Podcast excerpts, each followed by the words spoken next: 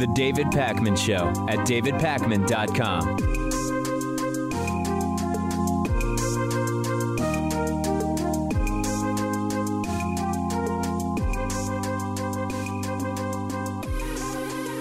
So, Donald Trump's casual musings about the potential to declare martial law reportedly have the military on red alert, but not on red alert to participate in enforcing the martial law. In fact, it's quite the opposite. The military is not on red alert preparing to enforce martial law, which is a suspension of civil law in lieu of military justice becoming the law of the land.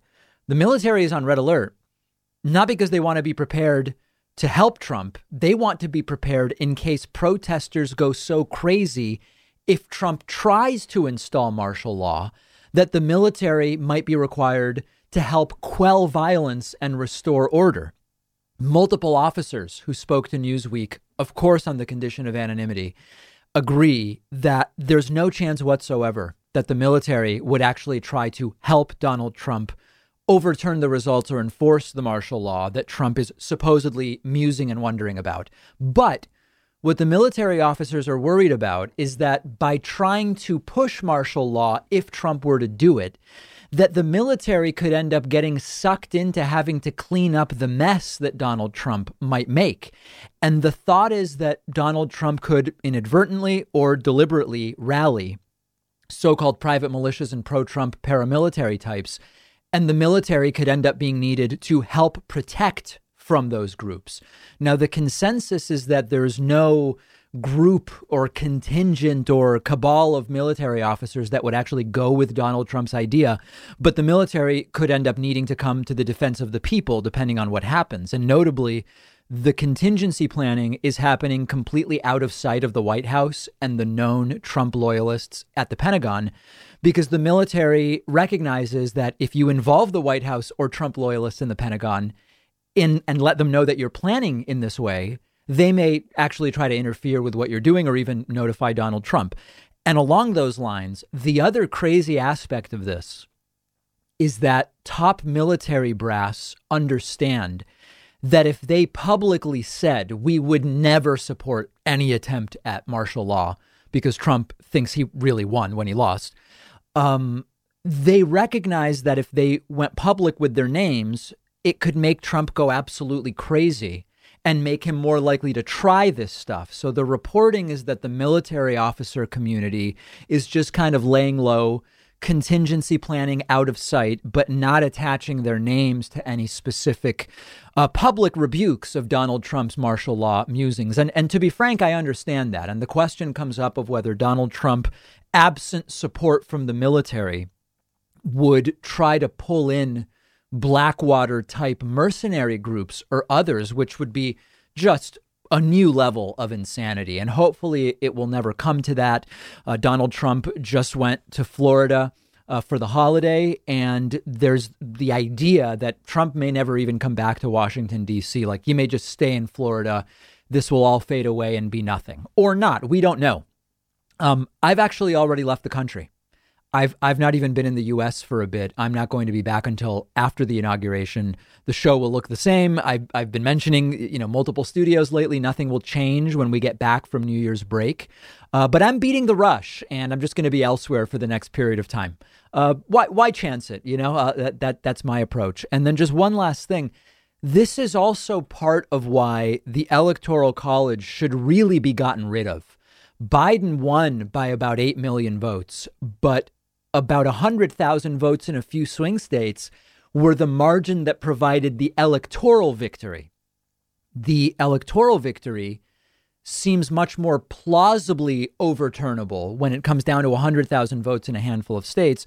Whereas, how do you even plausibly claim to try to circumvent an 8 million vote loss um, just another signal about the the importance of continuing to fight to get rid of the electoral college, and that's even a separate issue than the electoral college helps Republican presidents. Yes, it does, but regardless of that, uh, there are other reasons to get rid of it. So on Tuesday, Donald Trump did this video screed where he had sort of like conflicting and confused reasons for which he was threatening to veto the second coronavirus stimulus package. On Wednesday, he did veto that package. And one of the things Donald Trump said he wanted is a $2,000 stimulus check rather than a $600 stimulus check. Now, very conveniently, many Democrats, inc- including our friend Ro Khanna, have been talking about $2,000 per person for a while. And as soon as Donald Trump said, I want two grand, many Democrats said, Great, let's work together on it. We're ready to do it. But the Republican Party uh, has blocked an attempt. Democrats did move to increase the size of the checks when Trump said, Let's do 2,000. And um, it is uh, not going to happen because yesterday House Republicans blocked the attempt by Democrats to do $2,000 payments. And now we are simply waiting on whether the House will vote to override Trump's veto on Monday, and whether, if that happens, the Senate will vote to override Trump's veto on Tuesday. Um, but it is. Uh, it's just not going anywhere. The Republican Party has been arguing for less and less money, and uh, the House tried to pass $2,000 payments on uh, Christmas Eve day. So, yesterday during the day, they had a brief meeting of the House where um, Democrats tried to approve $2,000 payments by unanimous consent, which means any one lawmaker can block it. It's not a 50 plus or supermajority or whatever. Uh, uh, it, it is simply um, any one Republican, any one lawmaker can block it. Uh, Congressman Steny Hoyer, Democrat, offered the proposal from the floor and it was blocked by House Minority Leader Kevin McCarthy. And that is it. Uh, so we th- there's really no expectation at this point that that is going to happen. Um, under Trump's watch, House Speaker Nancy Pelosi said that on Monday she will do a recorded vote on the two thousand dollar payments, but I mean it, it's not going to make any difference at this point in time. Democrats continue to tell Trump just sign the bill and um, let's. Uh, I mean, listen. One of the other problems here is why is the government funding bill part of the same vote as the COVID stimulus bill? We know why this is a common thing that's done in, in Congress. The idea is if you're against a bunch of stuff one party wants to do, you say, let's join this vote with the stuff we want to do. You do one vote for both bills. And then 20 years later, much like we've seen happen with Bernie and Joe Biden and others, when you're asked, why did you vote in favor of Bill A? And you say, listen, I wasn't really in favor of Bill A. I was in favor of Bill B. But our colleagues on the other side said the only way they would support it is if we wrapped it up with Bill A. I found it so important to get the people $600 instead of zero that I conceded. I said, I'll give them Bill A because they're giving me Bill B, which I think is the, the right bill for, for helping people. This is politics. This is how it always works. It's disgusting. There's no actual reason that you couldn't have one vote on COVID stimulus and then separately one vote on uh, government funding, but that is the way that they have done it. And um, one of the interesting uh, sort of little details is we talked yesterday about how Donald Trump has turned on basically everybody around him Mike Pence, uh, Mike Pompeo. He, he's, they, he believes none of them are, are supporting him in his bid to overturn the election results. Mitch McConnell's also on that list. And Mitch McConnell has been against more stimulus for months. And when it's a conversation about stimulus, he wants the smallest possible stimulus. Since Trump suggested the $2,000 payments, Mitch McConnell has been silent uh, about the demand for the $2,000 payments. Um, and it is just, you, you know, the who really loses here? It's the people, right? And this is why when we talk about political posturing by either side, when we talk about um, uh, you all of these different public moves that do nothing to actually get help to people to be any closer to a reality, um, we we have to remember that a bunch of this stuff is almost almost as bad on the Democratic side as the Republican side. So we'll see what happens Monday with the House vote on overriding Trump's veto. We'll see what happens Tuesday conditionally with the Senate voting to override that same veto.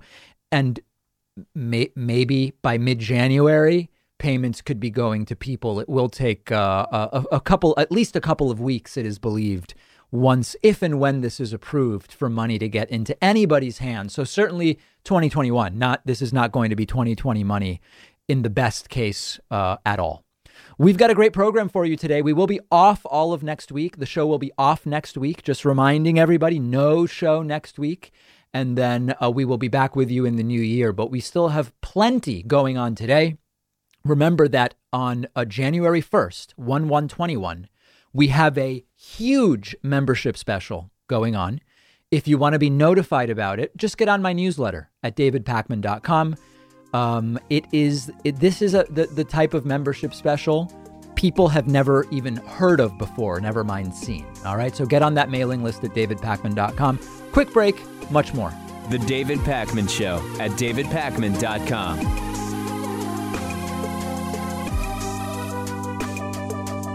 What if you could read 10 books in just one sitting? That's exactly what one of my favorite apps lets you do. It's called Blinkist. And what they do is take thousands of popular nonfiction books, they condense them down into text or audio that you can consume in 15 minutes.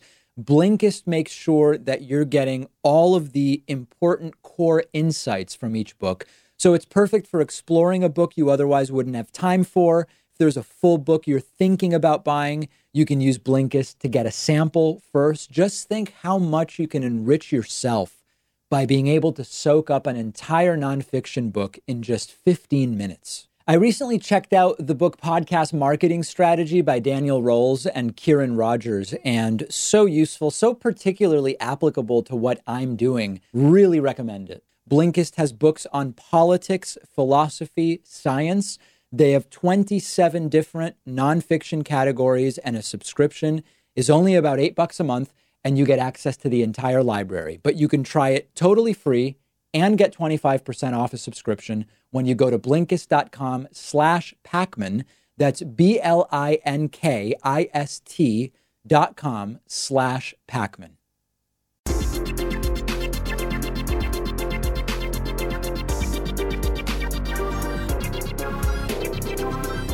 The David Pakman Show at davidpakman.com.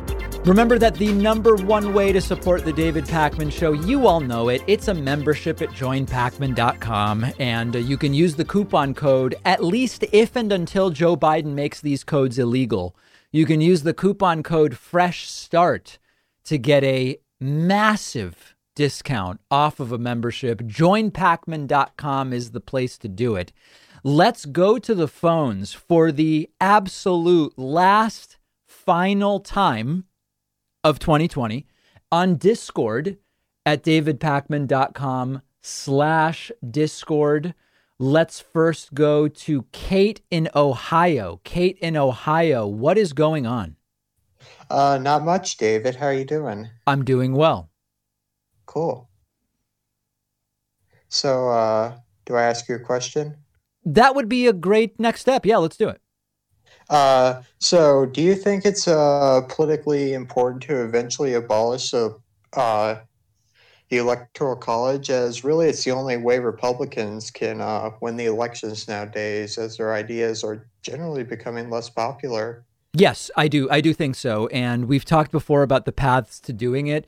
Um, I don't. I don't really see any path. You can never say never. I don't see any path anytime soon to doing it uh, via constitutional amendment. Um, because there are so many red states that know that their candidates have won solely because we have an electoral college system instead of a popular vote system.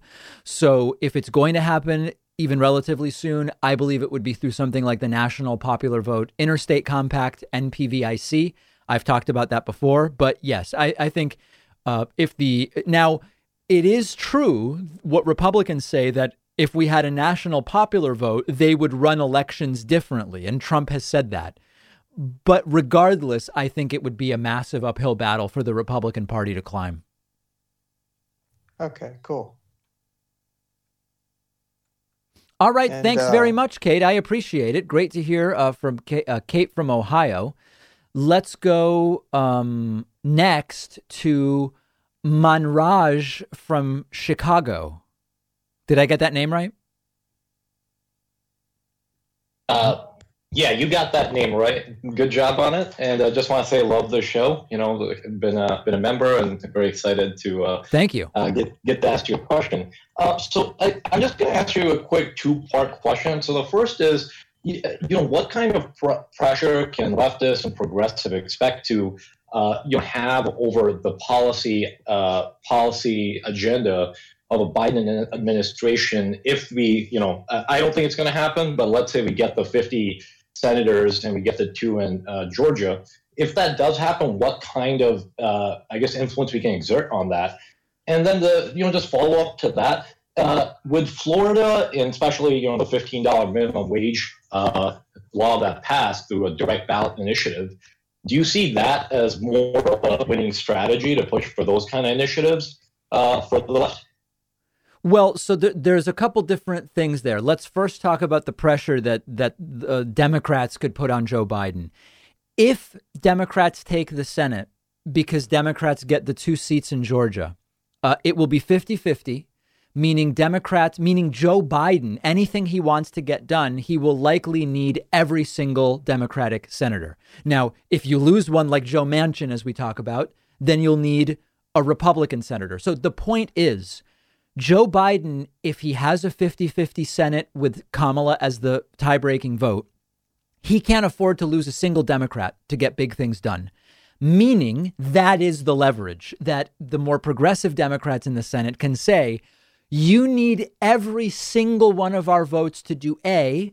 You've got to work with us on B. That's the leverage. That that leverage doesn't exist if Democrats don't win the two Georgia Senate races. So is, is that part is that part clear?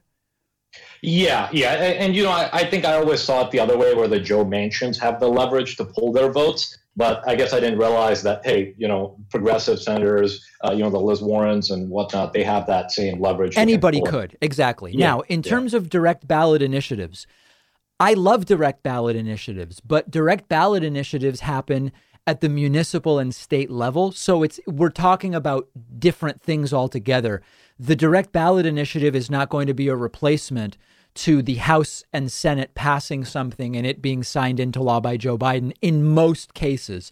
There are things you could say, listen, if you do these in all 50 states, the effect will be just as if Joe Biden got it done through the House and Senate. But in practice, I can't think of anything that would get through all 50 states. So, so there, it's just it's a different tool for different projects. Okay, yeah, no, that's a very good good explanation for it. And uh, yeah, just love your show and uh, yeah, doing great work. So how how cold is it in Chicago these days? You know, it's not too bad. It's not too bad. I guess my gauge of it is how much uh, uh you know my dog uh, likes to be outside, and right yeah. now he hasn't he's uh, uh, let's just say I'm sick of the walk before he is. So got it. I it. Yeah, I mean, e- even even here in New York City, we've had some uh, close to close to 60 degree days. So it's uh, it's it's quite a scene. All right, my friend, I appreciate the call. I mean, it's probably bad. It probably relates to climate change, but it's certainly pleasant if uh, if nothing else. Let's go next to uh, why don't we go? Oh, I don't know. There's just so many people. Let's go to Christopher from Houston, Texas. To Christopher from Houston, what's going on? Hey, can you hear me? I can. It, it, your the voice is coming through very oddly, but I can hear you. Okay, yeah, I'm, I'm talking in my uh, my Ford Fusion right now, so. Uh, okay, so, Ford uh, Fusion. Now, I believe Ford Fusion is one of the latest vehicles that is going from being available in a stick shift to automatic only. Is that is that correct? Uh, I, I, I couldn't tell you. I'm not totally sure. Beautiful. I love it. All right. So uh, I'm a I'm a physical therapist, uh, a doctor of physical therapy, and uh, I'm a I I do home health. So you know I I go to people's houses and you know help them out in the home after they've come, gone home from the hospital. Yep. And uh, I, I guess I just wanted to kind of give kind of a, a ground report of what it's like in rural Texas. Uh, before the election, like every other house, you know, Fox News was on full blast all the time, you know. And then now we're at like 50-50 Newsmax and Fox News, you know, all time. So that's uh, now let me ask you this: This is this is so this is such a, a dumb question in the sense that I should know this, but um, I only consume any of this stuff online. is Newsmax on regular cable for people, or or is it only on sat? Like, how do you? Uh, I'm only familiar with getting Newsmax on the computer. Is it part of people's cable packages down there? I I really have no idea. Maybe they're they're savvy and they they, got you know some uh, you know internet TV going on, but so I, I'm not exactly sure. I, I just noticed that that you know they're on their TVs while I'm, you know, trying to do the therapy, and I have to tell them to mute the TV because I can't hear my own hear myself talk. And have um have any of the people that you're you're working with, do they let slip bonkers conspiracy theories that they would have gotten from Newsmax? Oh, oh, a- a- absolutely, like like daily. So I I I kind of act undercover while I'm working with them. You know, I I, I be like, oh yeah, that's crazy. Like totally, the Democrats are you know basically bought off by China and everything, blah blah blah. Just to kind of. oh, you play you play along, in other words. Yeah, yeah, yeah. Because you know, it, it, it if they don't uh, agree with me, it's, it's harder for me to you know work with them, do my therapy and all that. I understand but that. It's, it, it, it's kind of interesting to see the range of uh, opinions out here in rural Texas. So. All right. Well, listen, uh, I, I don't envy you, and um, uh, keep keep up the good work, and let's let's hope things improve. All right. Thanks. Uh, I love the show.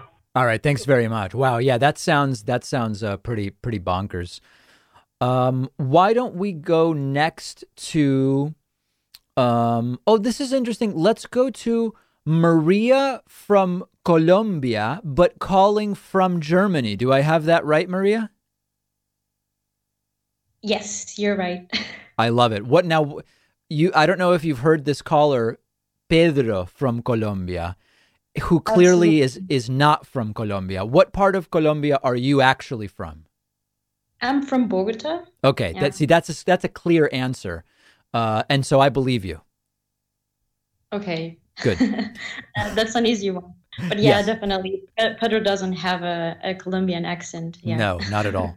Um, okay, good. Oh, by the way, I am watching a. You might find this interesting, Maria. I have started watching a Netflix series called Perdida, which takes place mostly in Colombia, and um, it's it's quite good.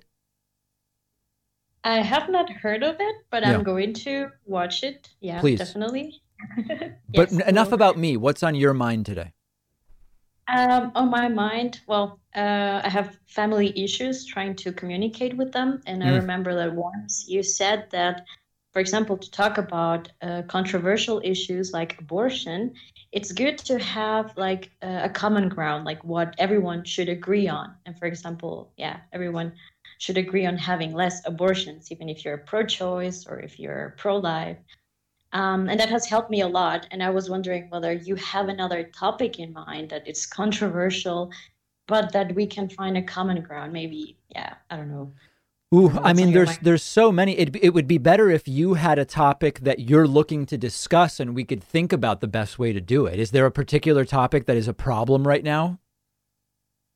Well, regarding COVID, I think well, right now, uh, my family. Uh, right now, especially my grandfather, he's suffering now from uh, COVID and his saturation levels are very low. And mm.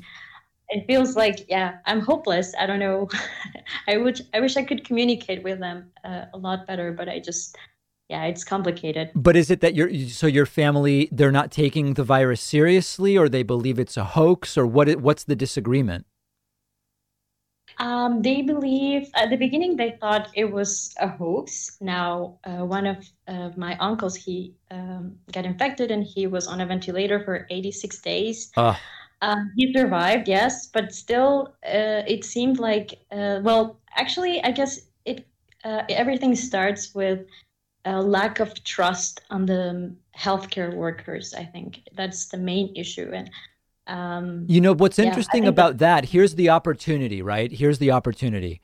If if your family doesn't trust the healthcare workers, the best way to avoid having to interact with them is not to get the virus. So where I where I might approach this is, hey, you know what? Nobody wants to have to deal with healthcare workers if you don't have to. So that should be extra incentive to stay healthy so we don't end up needing healthcare workers to do anything for us. I would probably think of that as the entry point. Yeah, I, I agree. I agree. It sounds, yeah, sounds very reasonable. Yeah. Yeah.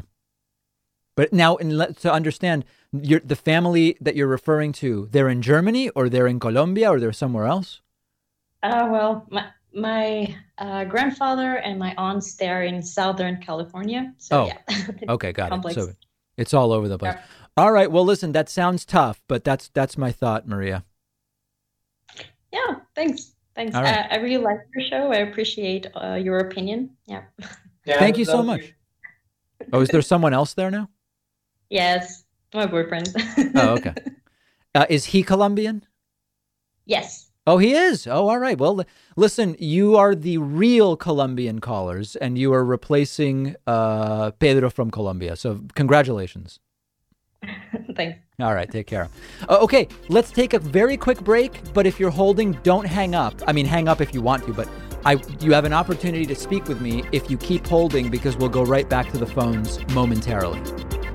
The David Pakman Show at davidpakman.com.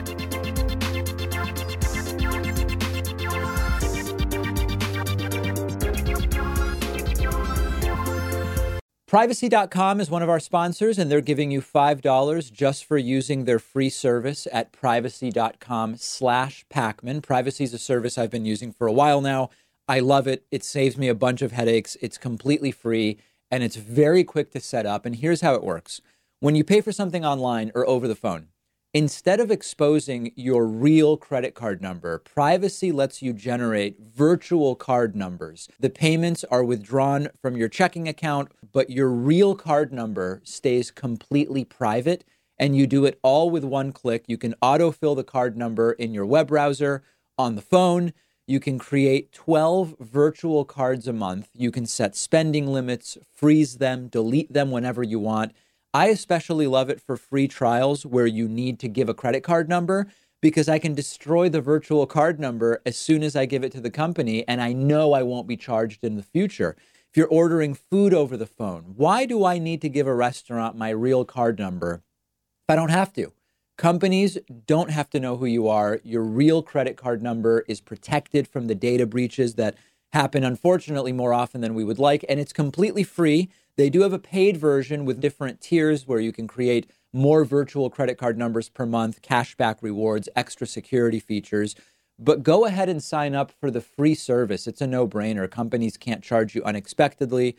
You're protected from identity theft. It costs you nothing. And privacy is giving you $5 to spend just for signing up when you go to privacy.com slash Pakman.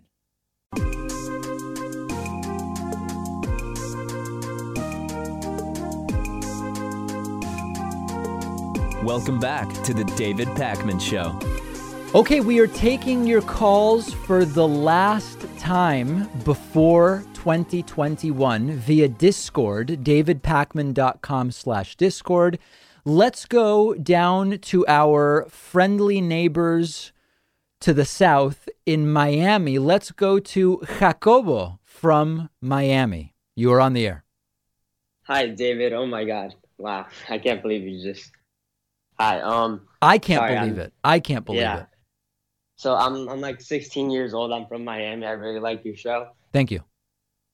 and uh, I wanted to know if you've said if you've heard of the two thousand dollar proposal that Donald Trump has talked about. yes, I mean, what's what, I, I we did a whole segment about it after the um af, after Trump's weird four minute speech. What's crazy is I agree with Trump. Two thousand dollars would be a great number. And reminder, I'm getting zero. This is not for me. I'm not trying to get more money for myself. You understand, Jacobo? Yeah. Good. Um, the problem is, in the same speech, Trump said Democrats have prevented anything from happening for months. Democrats proposed $2,000 six months ago, and it went nowhere because of Republicans. So I agree with Trump in that I like the idea of $2,000, which was also brought up by Ro Khanna. It was also brought up by lots of other people. But his four minute speech was just filled with lies. Yeah, yeah, but um, I also saw that like he was mentioning that like there should be uh, stuff taken out of the bill. Like so, like one of the things that I saw was five hundred million dollars for Israel or something. Right. So like so a couple different things. First of all, Trump didn't mention Israel. Trump mentioned other countries. It's also not true that Israel gets 500 million. A lot of the countries that are listed um, there's money allocated, but it's it's really money for American businesses, which a lot of people don't understand. And in addition to that, that stuff isn't in the COVID bill. They did two bills together. It was an omnibus where they did the spending bill to keep government open, and they did the COVID bill. So it's not even part of the same bill. And then, like, the third or fourth lie in all of that is Trump criticized the money that some countries are getting, not from the COVID bill, but from the spending bill. But Trump requested that they get that money months ago when he put together his budget. So it's like it's it's it's five or six layers of deception. Okay, okay, thank you, thank you for clearing it up for me because like yeah, I don't know I that I did. I mean, the lies are so uh, intertwined that I feel like it's hard to even explain them all. Yeah, yeah, because when when he mentioned that, like I wouldn't think Trump, out of the kindness of his heart, at the end of his presidency, would give every American right. two thousand dollars. Your instinct is correct. Your instinct is correct. Okay, well, thank you for taking my call. All right, my pleasure. I'm there is 16 year old Jacobo from Miami. I love it. Um, let's go next to, I hope I'm pronouncing this correctly. Is it Kian in Queens or is it Kian? Hi, it's Kyan. Kyan. All right. Very all right. So uh, the first one was wrong, but I got it right on the second try. Right. Good job. Uh, what's, so what's I, going on? Uh, I love your show, and I have uh, two questions. Sure. The first one uh, is about my prediction that uh, Kamala Harris will be running in 2024 and probably nominating Pete as her VP if she decides that his sexual orientation is not a risk. Okay. But anyway, I think that um, Kamala is smart enough to know that uh, her and Biden cannot piss off the progressives during their term. And uh, otherwise, the turnout in 2024 would be, you know, if it's even just 5% lower, it could be detrimental to her chances. So my instinct tells me that uh, she would push Biden to do a few more things that would make progressives happy uh, so that she can like tout her accomplishments during her presidential run next time. So, for example, student loan forgiveness would be one thing that I would think that she would be pushing because I would see, I don't see really any negative to Biden, you know, increasing his, uh, his, his idea about, you know, I, I guess it's 10,000 he wants to forgive now, but I don't see the, any negative to him increasing that. And I just think that all the people that would feel the relief from that uh, student loan forgiveness would remember in 2024 and they would be more excited and have a reason to actually come out to vote for her. So, so a few thoughts on that. A, a few, a few thoughts on that. Um, a, a couple different things. Number one, remember, um, Joe Biden can't get a lot of the things done. I, I don't actually think Joe Biden can do even this student loan thing if he doesn't get control of the Senate. I, I just don't know. I don't I don't believe you can do that via executive order. Um, and I don't see how he gets uh, student loan forgiveness done without Democrats controlling the Senate. So it's very important to understand that a lot of what you're talking about is is very nuanced and and and uh, uh, important and reasonable but it's not simply up to, oh, does Kamala make sure Joe Biden throws some bones to progressives to help him or her in 2024? It's not just up to Kamala convincing Joe Biden. There, there's realities here where without the Senate, I don't see how any of this stuff gets done. That's that's sort of like number one. Number two, um, I I do agree, and you know there was this earlier caller about how does the how do progressives keep Biden accountable? If if Democrats take the Senate, the way they keep Biden accountable is they can't afford Biden can't afford to lose a single Democratic vote in the Senate, and that includes Joe Manchin as much as it includes Bernie Sanders. So I think that's the answer to that piece. But a lot of what you're saying is spot on, except it's not up to Kamala to convince Joe because it's legislatively difficult without the Senate. Okay. Um, thanks. And uh, I have a second question. Um, related to Nina Turner, and she recently announced uh, that she's running for Ohio's 11th district. Okay. So I, I feel like really excited about this opportunity, having a, at least one more non-corrupt person in in uh, Congress. And I feel the same way that I felt when like Cenk Uygur from TYT ran for a seat in California. So when Cenk ran, um, he announced his candidacy. I was like so hopeful, and I was almost certain that he would pull out a win, given his national profile and uh, support from across the nation. And so, as like may, you may know, and your viewers might know that Cenk got trounced by the yes. establishment candidate in California, and that really surprised me. Um, so, do you see any similarities with? Uh, do you see any similarities with uh, Nina's candidacy, where it looks like she would be a shoe in with such a national profile, and you know, lots of grassroots uh, funding available to her, yet I really the... don't know. To be perfectly frank, I don't know enough about that district, and I don't know enough about the level to which Nina is known nationally like I know about her and I know she appears on national media with relative frequency. I, I just don't have all the information. It, it might be a similar situation to Cenk, or she might end up, you know, wiping the floor in the 11th in Ohio. I, I just don't know enough to be able to say about that district. Okay, well, I'll just remain hopeful about both issues with Kamala trying to push Biden and Nina hopefully eking out a win. And uh, thank you for your time, and I enjoy your show. Thank you. I appreciate the call, and it, it seemed to, to quote myself on previous calls. It seems like there's a lot going on there, so we're I'm going to let you I'm going to let you go. But I really do appreciate the call. We are listening to the questions and comments from folks through Discord, davidpakman.com slash Discord. Speaking of Ohio, let's go to Chris in Cincinnati. Chris, you're on the air. Hi, thank you so much, David. Um, so I just want to start a little bit with a, a point in which we can agree on, um, because I do kind of want to pressure you a little bit onto uh, your thought on the like AOC kind of controversy. So, uh, would you say that if your goal is progressive policy and a, a non-corrupt government, that uh, Pelosi probably wouldn't be a good Speaker of the House? Um, you're saying in in a vacuum. Th- I don't think about it that way. I don't think Pelosi. Um, I'm not excited by Nancy Pelosi because I just don't find her to be nearly progressive enough. So my preference would be for a more progressive Speaker of the House. Uh, you know, absent any other political realities in a vacuum, I'd rather someone more progressive than Nancy Pelosi. Right. I think we can agree on that. So I think um, politics 101, right? You if you don't agree with um, a specific vote, right, you don't agree with voting for Nancy Pelosi for progressive policy, then you of course want to leverage your vote, right? You'd want to like get something out of voting for Pelosi, whether that be um, a more progressive Speaker of the House, which is very unlikely, or maybe getting some political concessions out of Speaker Pelosi. Correct? Uh, th- those would certainly be things that one could tr- seek. Yes.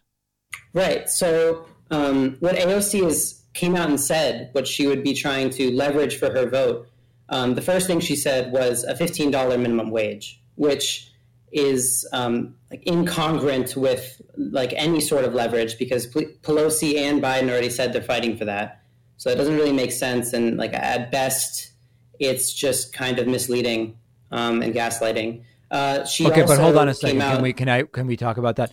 Yeah, when sure, you when you sure. say what AOC would want in exchange for her vote for Nancy would be a $15 minimum wage.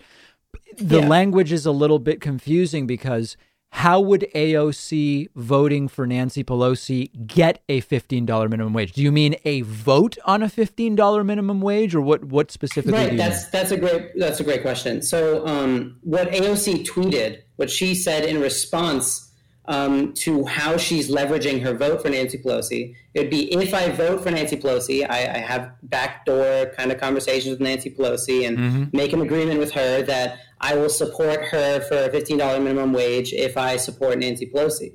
Like, Hold on a second. No, you, could... I think you just said something totally.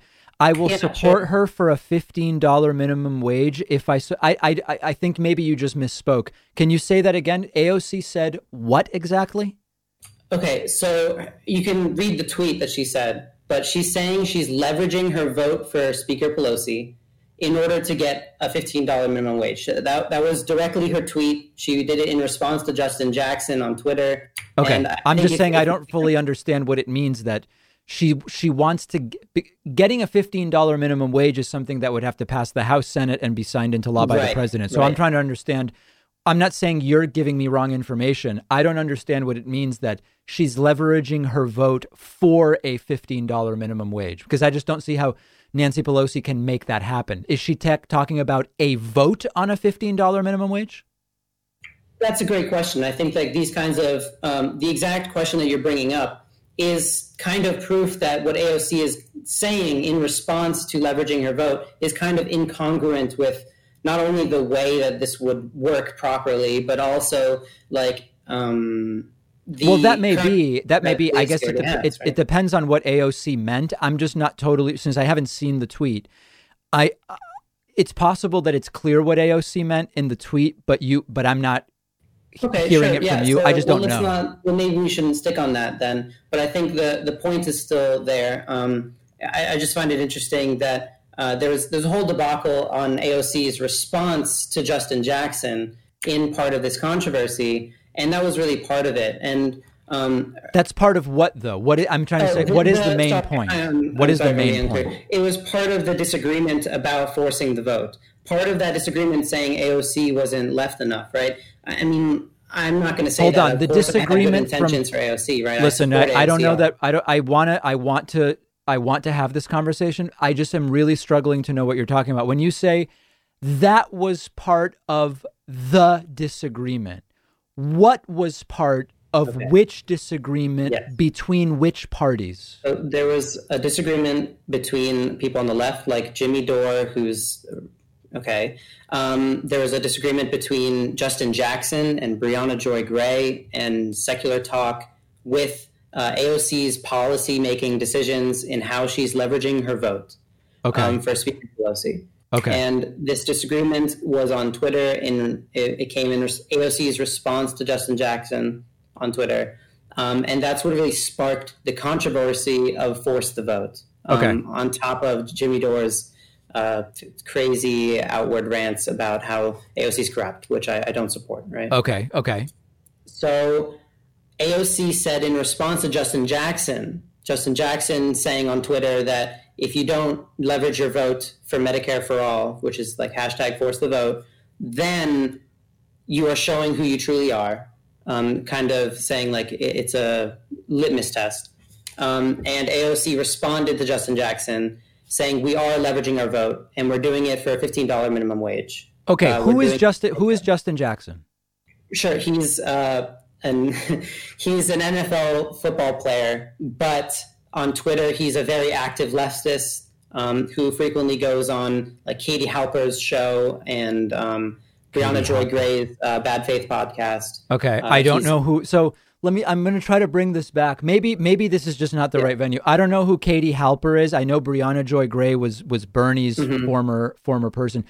We're like 10 layers deep in telephone. Was there a specific question for me on policy?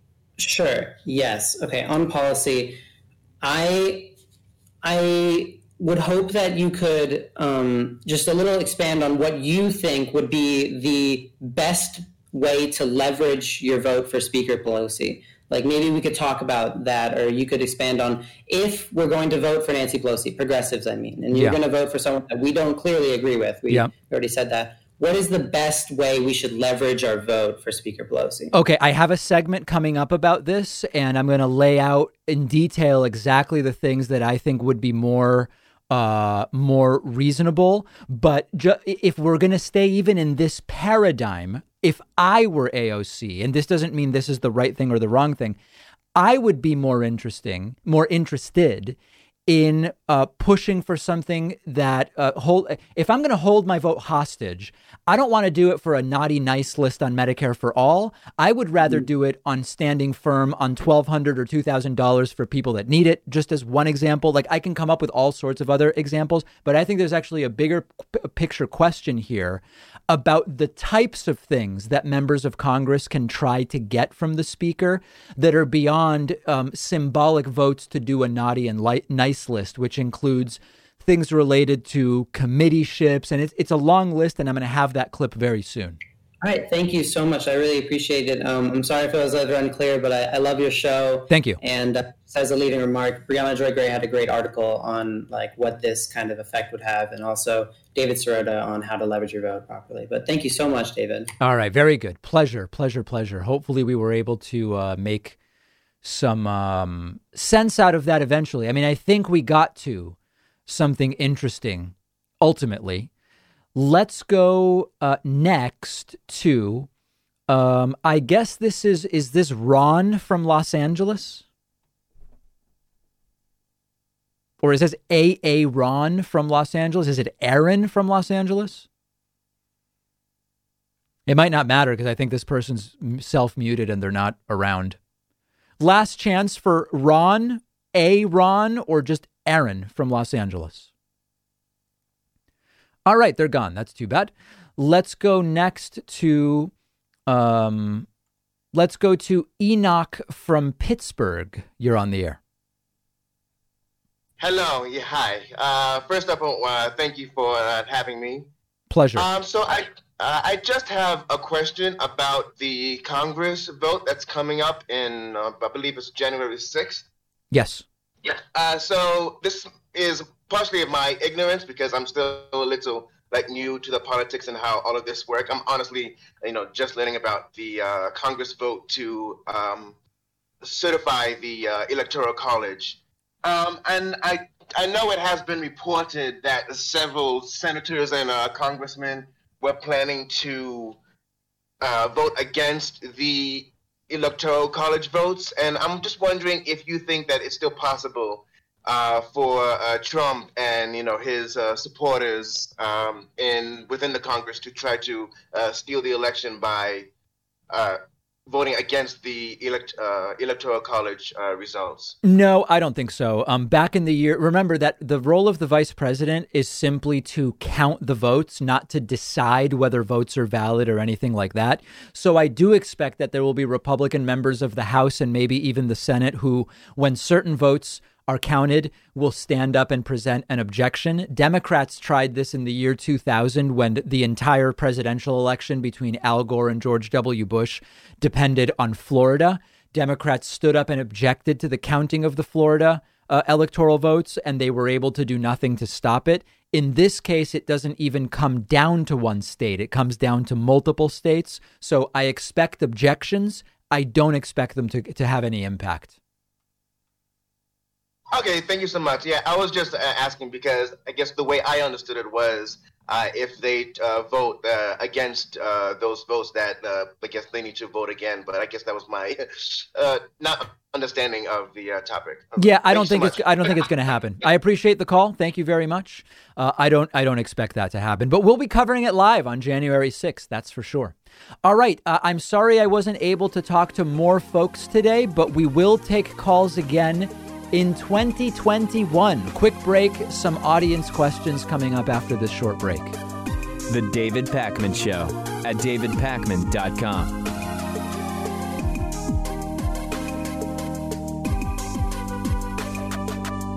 The number one funding source for the David Pakman Show has been and continues to be membership. And membership is not just a feel good thing. You get access to the world famous bonus show every single day just for members, as well as commercial free audio and video feeds of the show day in and day out. You can sign up for membership very, very quickly at joinpakman.com. That's join, P A K M A N.com.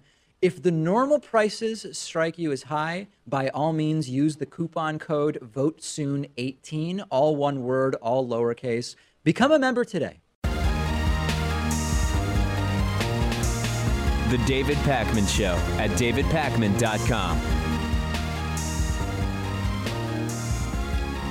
All right, let's get into um, audience questions for the week and the last set of audience questions of 2020.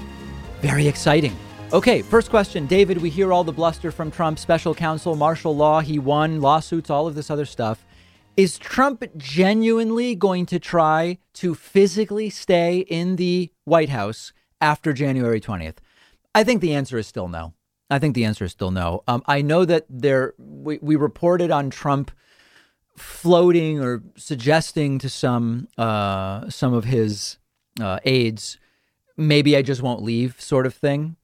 Um, I think that Donald Trump either already knows or will become convinced by the time January 20th rolls around uh, that it would be really, really embarrassing for himself to you know have to be escorted out of the White House or for reports to be that he was refusing to leave or something like that. Now, the truth is he probably has some followers that are so sycophantic that if Trump tried it, they would see it as some kind of act of defiant heroism rather than the uh, corrosive act for the country that that it would be. Um, but but I do believe that you know Trump's kids, I think, would all get it. Like you, you can't physically try to stay; it would be humiliating to try to do it. Um, I don't think he's actually going to try to do it now. Between now and then, he will continue to insist he won he will continue to tweet the things he's he's been tweeting and look at could could I maybe get this overturned in some way? But even Donald Trump, I am sure, recognizes that just staying there, absent any court decision about you know not accepting results or th- these things are all going by the wayside every time we reach a new milestone in the, in the process of certifying and electors voting and, and all of that um, I, I think even Trump recognizes, absent something tangible to say, look, this state has flipped now or, or something, I don't think he's going to physically try to do it. Now, I, I admit that as someone who covers this stuff, uh, Trump talks about ratings. I can imagine no greater ratings than video of Donald Trump being forcibly removed from the White House. But I don't believe it will happen. It would be absolutely terrible, terrible for, for the country. I believe really the milestone date for Trump will be January 6th. Um, I think on uh, on on January 6th, Mike Pence is planning after the official counting of the electoral votes, which have already been cast. Remember, January 6th is just the formalization of a joint session of the House and Senate counting those votes. Mike Pence is scheduled to, within hours, leave the country and go on a trip to, I think it's Poland and maybe uh, UAE. I, I don't remember exactly the countries. And I would not be surprised if Trump is even still in Washington by then. Th- there's rumors he, he may be leaving sooner. Um, for Trump to completely disappear and maybe even abandon the White House. I don't know. There's the idea he'll stay in the White House and then fly to a rally on Inauguration Day. There's the idea he'll never return from Christmas and just stay in Florida. There's the idea that January 6th, maybe when he sort of formally uh, gives it up and, and we stop hearing from him altogether. Uh, but I believe that he is not. If, if the question is, will Trump try, try and consider any mechanism or manipulation that might allow him to steal the election? The answer is, of course, yes. And he's thought of everything um, uh, lawsuits of different kinds, trying to send different electors, convincing state legislatures and governors to send different electors. That came and went. Um, seizing voting machines, which is some of his lawyers told him you can't do. Uh, martial law was reportedly float. You know, all of the, these different ideas. He he's morally willing to do any of it, but I do not believe he will physically try to stay uh, in the Oval Office. No. Next question Will Republicans consider Biden illegitimate for four years? Yeah, I think that this is sort of a, a, a, good question to be asking. The questions about will Biden really be sworn in seem like a waste of time. The questions about can Donald Trump really do this, that, that, that, that, you know, all of these six, seven, eight different things that he's floated or others have floated as ways to maybe steal the election. We mentioned some of them earlier um, lawsuits or seizing voting machines, having governors send different electors. All that's none of that stuff is going to happen. I think the right question is how corrosive is Donald Trump insisting on this stuff to democracy? And in particular, the way in which Donald Trump maybe never conceding and insisting he actually won will affect the Republican Party through Joe Biden's first two years and four years uh, in the Oval Office. Now, I think there's two sides of it. One is how will it affect Republican officials? And the second part is how will it affect Republican voters? Let's do voters first because I think that one's really easy.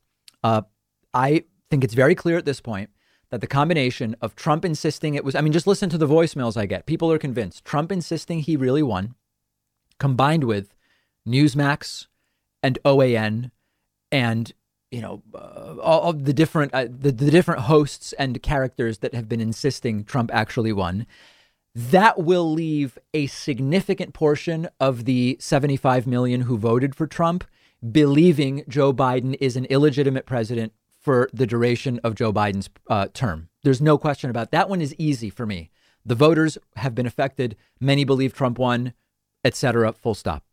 The more interesting question in terms of Biden's governance, because Biden can't really do anything about millions of Republicans thinking he's an illegitimate president.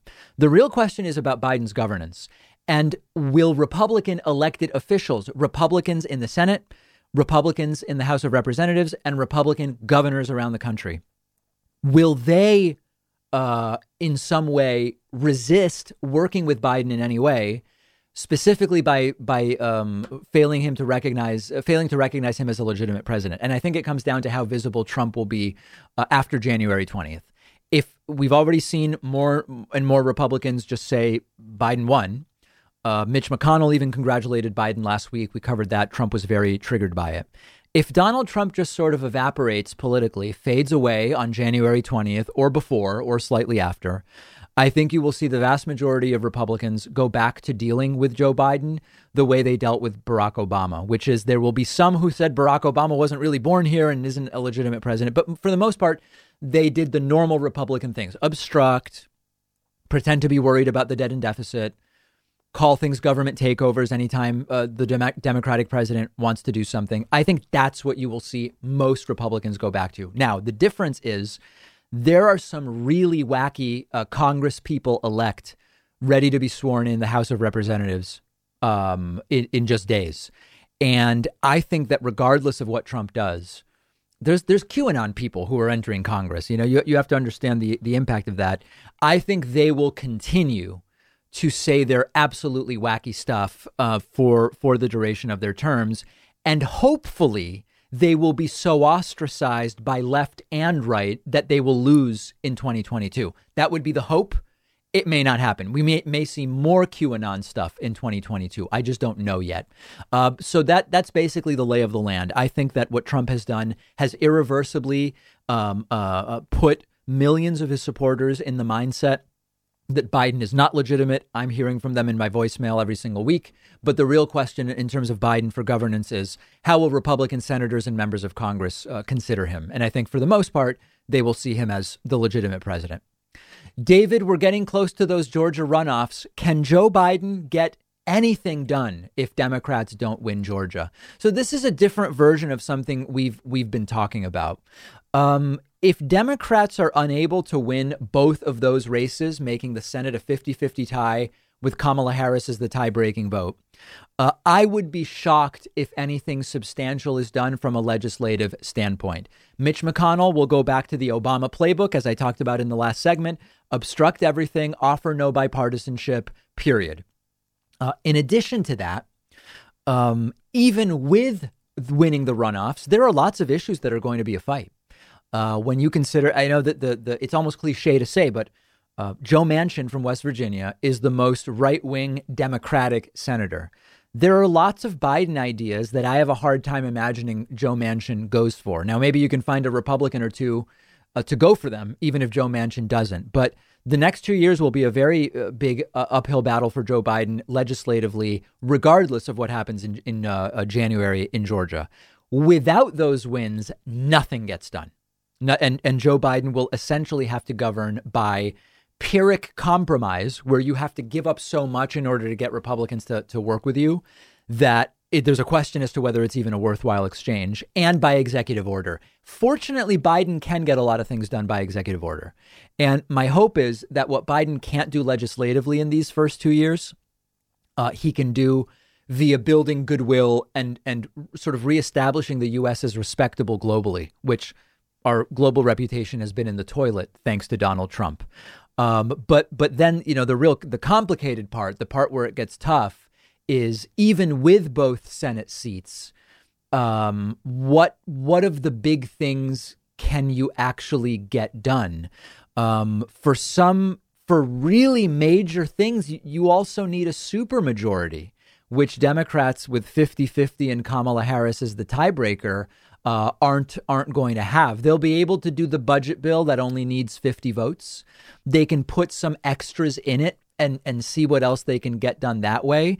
They will be able to confirm Supreme Court justices if Joe Biden indeed gets to nominate anybody.